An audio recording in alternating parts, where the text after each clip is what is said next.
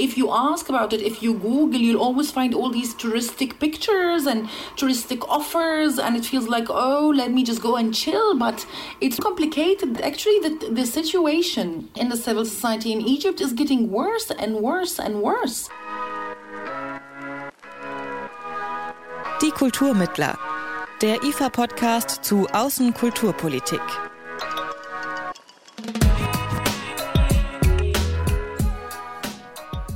Hello and welcome to today's episode of IFA's podcast, Die Kulturmittler, the title of which can roughly be translated as the Cultural Conciliators. My name's Dan Wesker. Trans Awareness Week runs from the 13th to the 19th of November every year, and we are in dire need of that awareness. Internationally, trans people and other members of the LGBTQIA plus community and their allies are a lot more likely to experience violence, poverty, and discrimination. Because of this, they are often facing the fact that they can't access other resources connected to basic human rights, such as housing, health, work, education, and participation.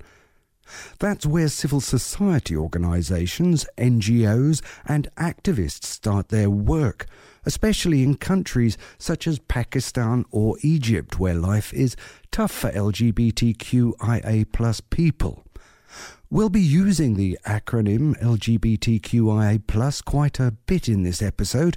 It stands for lesbian, gay, bisexual, transgender, queer, intersex, asexual, with the plus, making sure that every other individual that feels part of the queer community is included in this concept. My guest today is an Egyptian LGBTQIA activist as our guest doesn't identify with a specific gender, their personal pronoun is they, them. To make sure they are safe, we won't use their actual name but their chosen alias, Bonobo. Bonobo will explain more about the situation of the LGBTQIA plus community in their country, and they'll lay out the change we need to see. But first of all, they told me a little bit about their story. Uh, I was part of the um, civil society uh, back in Cairo. I was also part of the revolution. I started doing work uh, around uh, minorities in general. And then, with the years and with the progress of the situation in Egypt, I had to leave because I was uh, badly harassed by the state security, myself and probably other millions of Egyptians and few hundreds of non-Egyptians. So th- that is uh, basically my situation in the moment. And then I'm based here now for two years, and I'm trying to reclaim a life here. Hopefully, it's of course it's not the easiest as well. It has a lot of challenges, but uh, it's absolutely an opportunity that I'm grateful for. For the past years, Bonobo has been fighting for the rights of LGBTQIA plus people in Egypt. We want to take a closer look at the example of homosexuality. Though homosexuality is not technically illegal, members of the LGBTQIA plus community keep being arrested.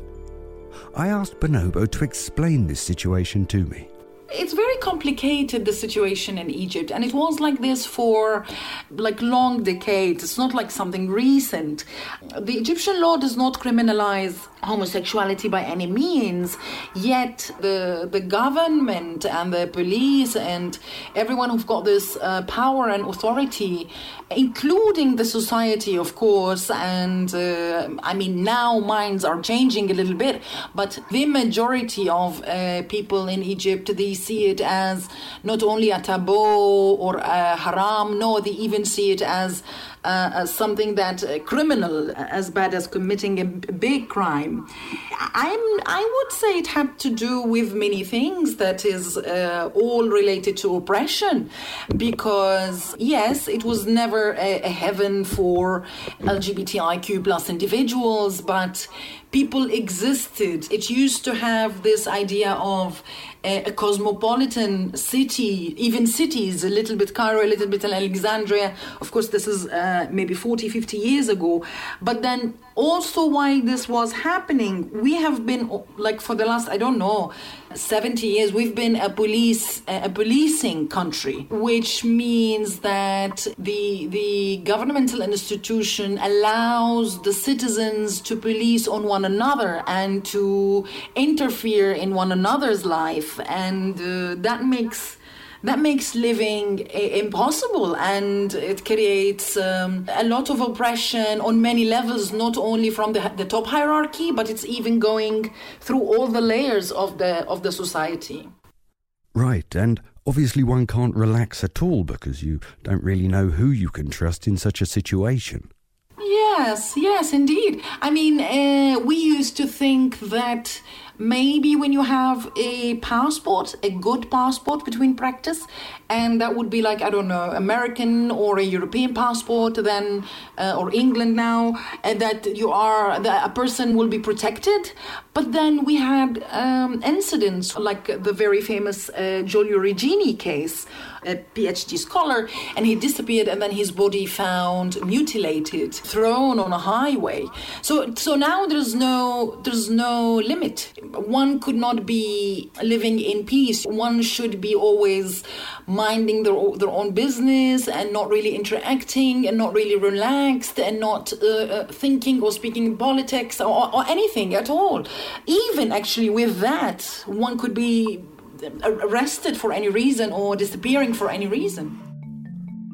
A lot has happened in Egypt in the past 10 years. In 2011, the revolution led to the fall of President Mubarak after 30 years. Mohamed Morsi took his place, but the relief didn't last long. In 2014, a military coup put the present president al Sisi in charge. Since then, things have gotten worse for people in Egypt, especially for minorities like LGBTQI people. They are being harassed, detained, and tortured, according to Human Rights Watch reports. Normally, these communities would need the support of civil society and NGOs, but Egypt's government has been repressing and criminalizing civic society activists and NGOs alike. In 2019, the increasing local and international pressure led to a supposedly progressive law which is said to improve the situation of non government organisations. While prison penalties were removed from the new law, it maintains severe restrictions over the group's work.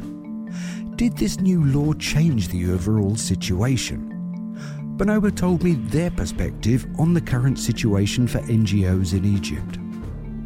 I'm not sure how people perceive what's going on in Egypt because Egyptian situation is not as clear as the Syrian situation or Iraqi or even Afghani situation. It's a little bit complicated in Egypt because if you ask about it, if you Google, you'll always find all these touristic pictures and touristic offers, and it feels like, oh, let me just go and chill. But it's complicated. Actually, the, the situation in the civil society in Egypt is getting worse and worse and worse a, a lot of uh, friends and acquaintances uh, would be uh, they had to go through investigation for even doing some artistic work that is non-political that has nothing to do with any taboo of any sort.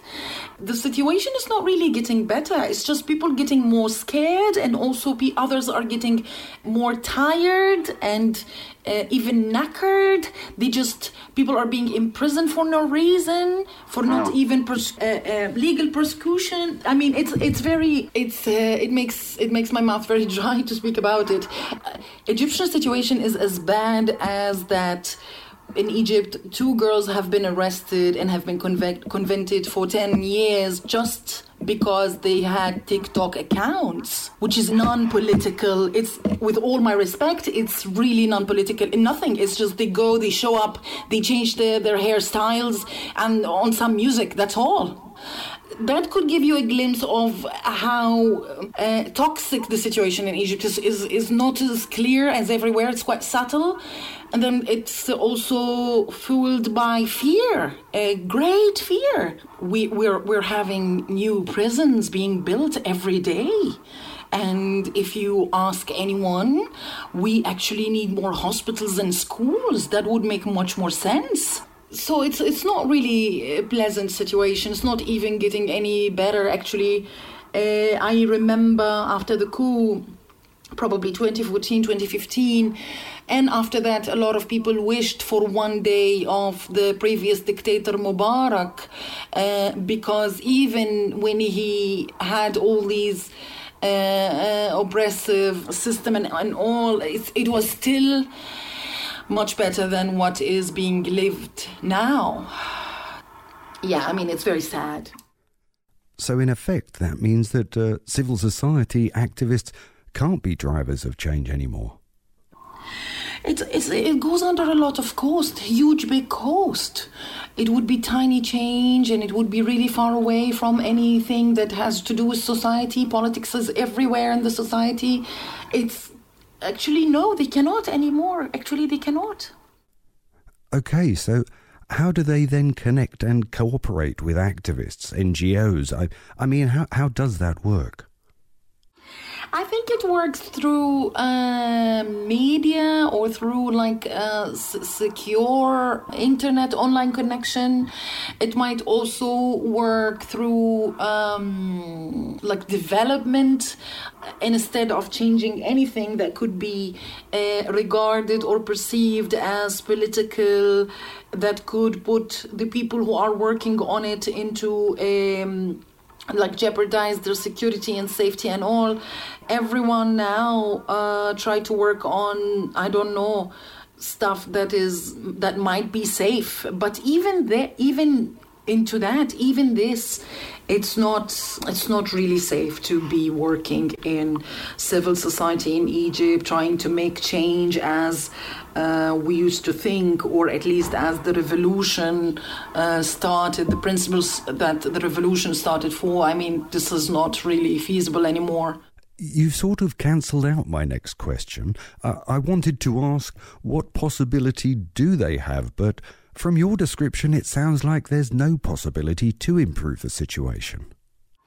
I don't think we have much possibilities. I think there's tiny small windows to create small projects within the governmental uh, umbrella, which is which is I think something should be actually it, it could be something amazing to be able to work with the government to make life better for everyone. I mean, this is something I'm not against.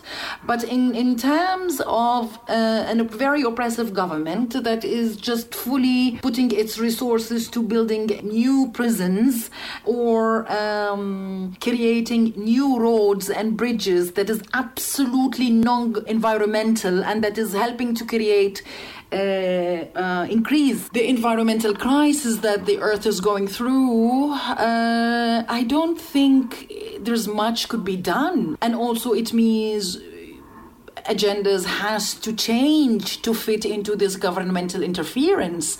It's not like we can do this work together and then I can do my own work by myself. No, there is only one way to do it, which is together, and it has to be under these conditions and uh, for these results. And if not, I might disappear.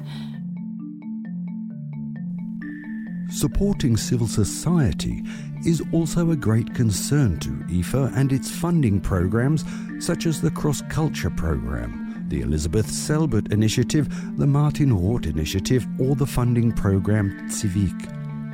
Some of the ways IFA aims to strengthen civil society worldwide are by facilitating shelters for artists and human rights defenders at risk and organising fellowships for committed volunteers. With its programs, IFA also supports NGOs with the planning and implementation of projects in conflict regions worldwide. In many of the program's target countries, LGBTQIA persons face serious danger. To shed some light on various issues LGBTQIA plus activists face around the globe, a number of IFA's program alumni worked on a publication titled Gender and Diversity that was published last year. If you want to learn more about that, have a look on IFA's website. But back to Egypt. If we look a bit further back in the history of Egypt, we can't get past the period of colonialism. Egypt was never a colony, but nonetheless, during that period of time, Egypt was strongly influenced by the British in the 19th century. The British occupation was the starting point for the rejection of non heteronormative identities and practices in Egypt, which had been widely accepted before. After the British Empire's physical presence left the Egyptian state, its colonial era penal codes, specifically its sodomy laws, remained. The Egyptian constitution was also influenced by Napoleon's criminal code, which criminalized same sex relations as well. These laws from Europe transitioned into Egypt's constitution, pushing a whole group of people to the margins of society and changing the way society saw them. We've heard before that homosexuality is not technically illegal, but the perspective on it was profoundly altered in colonial times. Bonobo explained to me what a starting point to decolonize this belief system could be. Opinion, to start with, is the law. The law that does not criminalize LGBT, but then it has all these conditions to make it a little bit harder for people to exist. It was a French law. And uh, we had a lot of stories where I wouldn't say it was legal or it was okay to be an individual under this umbrella of the LGBTIQ, but it was tolerated. Like such individuals existed within the community and they were left alone. Actually, they even sometimes would be trustworthy. And that disappeared with the colonization and changing of the law, either the French or the British. So that, like, I think that that would be like one start regarding this. Also, with the years, it would be accepted to look a certain way, to belong to a certain class, to belong to a, a, specific background and then one could be tolerated regardless of their sexual orientation as long as they don't speak about it. And here you see the intersectionality of of course race and class gender. And in terms of sex education how important is the decolonial and post-colonial perspective there I know that we just have really few schools that is like private schools where parents have to, to pay a huge amount of money for the children to be able to know about that. But even though knowing about that, it is being done under uh, or within the conservatism of the society and the religion. Uh, most of the Egyptians are Muslim or practicing Muslim. It's quite difficult, to be honest. I mean, people do not not really perceive uh, sex education as something essential. It's still, and I believe in most of the world it is, but maybe now we can see some changes happening here or there most of the people still think that it is a great taboo, that is uh, something that even if you know a little bit about in school you should never repeat or consider. You always have to do it under a certain way. And and honestly in my very humble opinion humanity will really evolve through knowing more about their sexuality. I mean this is absolutely the key. It's going to take us from all this violence into somewhere else into the evolution i would say but definitely these are my uh, personal opinions, and within Egypt, uh, it is not really promising. Although younger generations, uh, like um, millennials and all, they are getting somewhere. Uh, they question stuff, they, they, they discuss stuff. Of course, they like they do not just let go they need to understand why and what for what reason Looking at the interferences the West made during colonial times, one could take that for a reason to engage in helping these areas today. And awareness for LGBTQIA rights as part of a foreign policy is at least growing. Earlier this year, the German Federal Foreign Office based its LGBTI inclusion strategy in foreign policy and development cooperation. With this, they state LGBTQIA plus people will consistently be taken into account in foreign policy and development cooperation. As an especially vulnerable minority, there should be more emphasis on ensuring their human rights. It's not only the UN Human Rights Council that has been active in and around Egypt, but also European and German NGOs and cultural institutions such as IFA. I asked Bonobo what kind of projects are needed from such entities and how can those institutions help strengthen the LGBTQIA community. This is a very interesting question. There was a great project with Goethe Institute. It was trying to um, get the Wikipedia to into Arabic or even Egyptian, like colloquial Egyptian, and to speak about gender. And that was the big, great uh, umbrella. But then under that, there was a lot of stuff about sexuality also, and about homosexuality and queerness and feminism uh, and other very interesting stuff. And this is, of course, one of many projects that had the uh, surface of a cultural uh, or artistic uh, uh, appearance, but within it, within uh, the depth of it, it has uh, much more than that. And uh, it also attracted a lot of individuals because one could be part of the project even from their own homes. They could have a, um, a password, an account, and they could edit and add and do stuff. Very, very uh, safe to, to start with, a very safe space. Uh, respecting the anonymity of individuals and also very promising. You've actually left the country. Did you find possibilities of doing human rights and especially LGBTQIA plus rights work since? I think I was quite lucky because I was introduced to a couple of NGOs or collectives uh, that do queer or LGBTIQ work, uh, and it even includes the intersectionality of race and color uh, as in black indigenous and people of color which is something that is essential for the work I felt uh, there's a lot of potential. I think also part of the extension of the work in human rights is well being. And I recall uh, Audre Lorde's quote about the importance of uh, well being and not considering it as a luxury. Actually, it is political, um, it's an act of, of being political. As I said at the very beginning, Trans Awareness Week is taking place from the 13th to the 19th of November, leading up to the Transgender Day of Remembrance on the 20th of November. This Remembrance Day was established in 1999, initially to remember the death of the black trans woman Rita Hester. She was murdered in her apartment, and the case has never been solved. By now, there are numerous international events and activities to raise awareness for the situation of trans people and remember those who have lost their lives. I asked Bonobo what Trans Awareness Week means to them.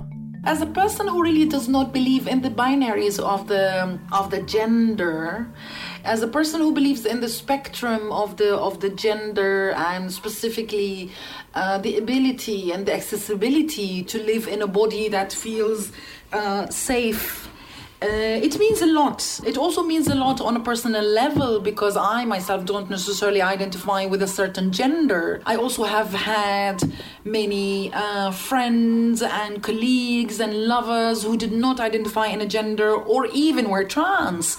So I think it's quite essential to have focus on this not only here but hopefully one day in the world where where where such a matter could be considered as just a norm not to be a taboo and not to hear all this violence that is going through uh, the trans and non-binary communities the constant fight of civil society organisations and activists has already changed the situation of LGBTQIA rights in many ways.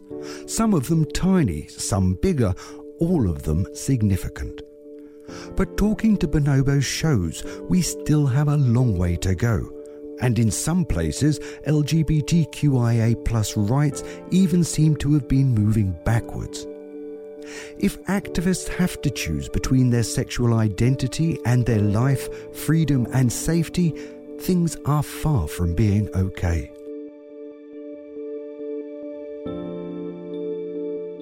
Next month, in the upcoming German episode of Die Kulturmittler, we will talk about another global challenge, the climate crisis and its consequences on migration worldwide.